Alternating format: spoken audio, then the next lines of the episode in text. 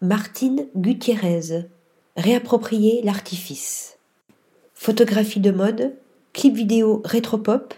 Dans son travail, Martine Gutiérrez utilise les codes visuels et l'iconographie populaire stéréotypée, si ce n'est qu'elle y joue l'ensemble des rôles, à la fois photographe, costumière et mannequin. À la différence des publicités de magazines féminins, l'image proposée d'elle-même est maîtrisée, choisie, réappropriée.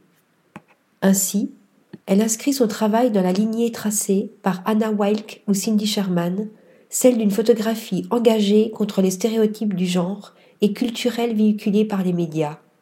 Sa série Démon en témoigne, scénarisant les costumes aztèques, mayas et yoruba pour mieux en interroger les significations et leur réappropriation culturelle.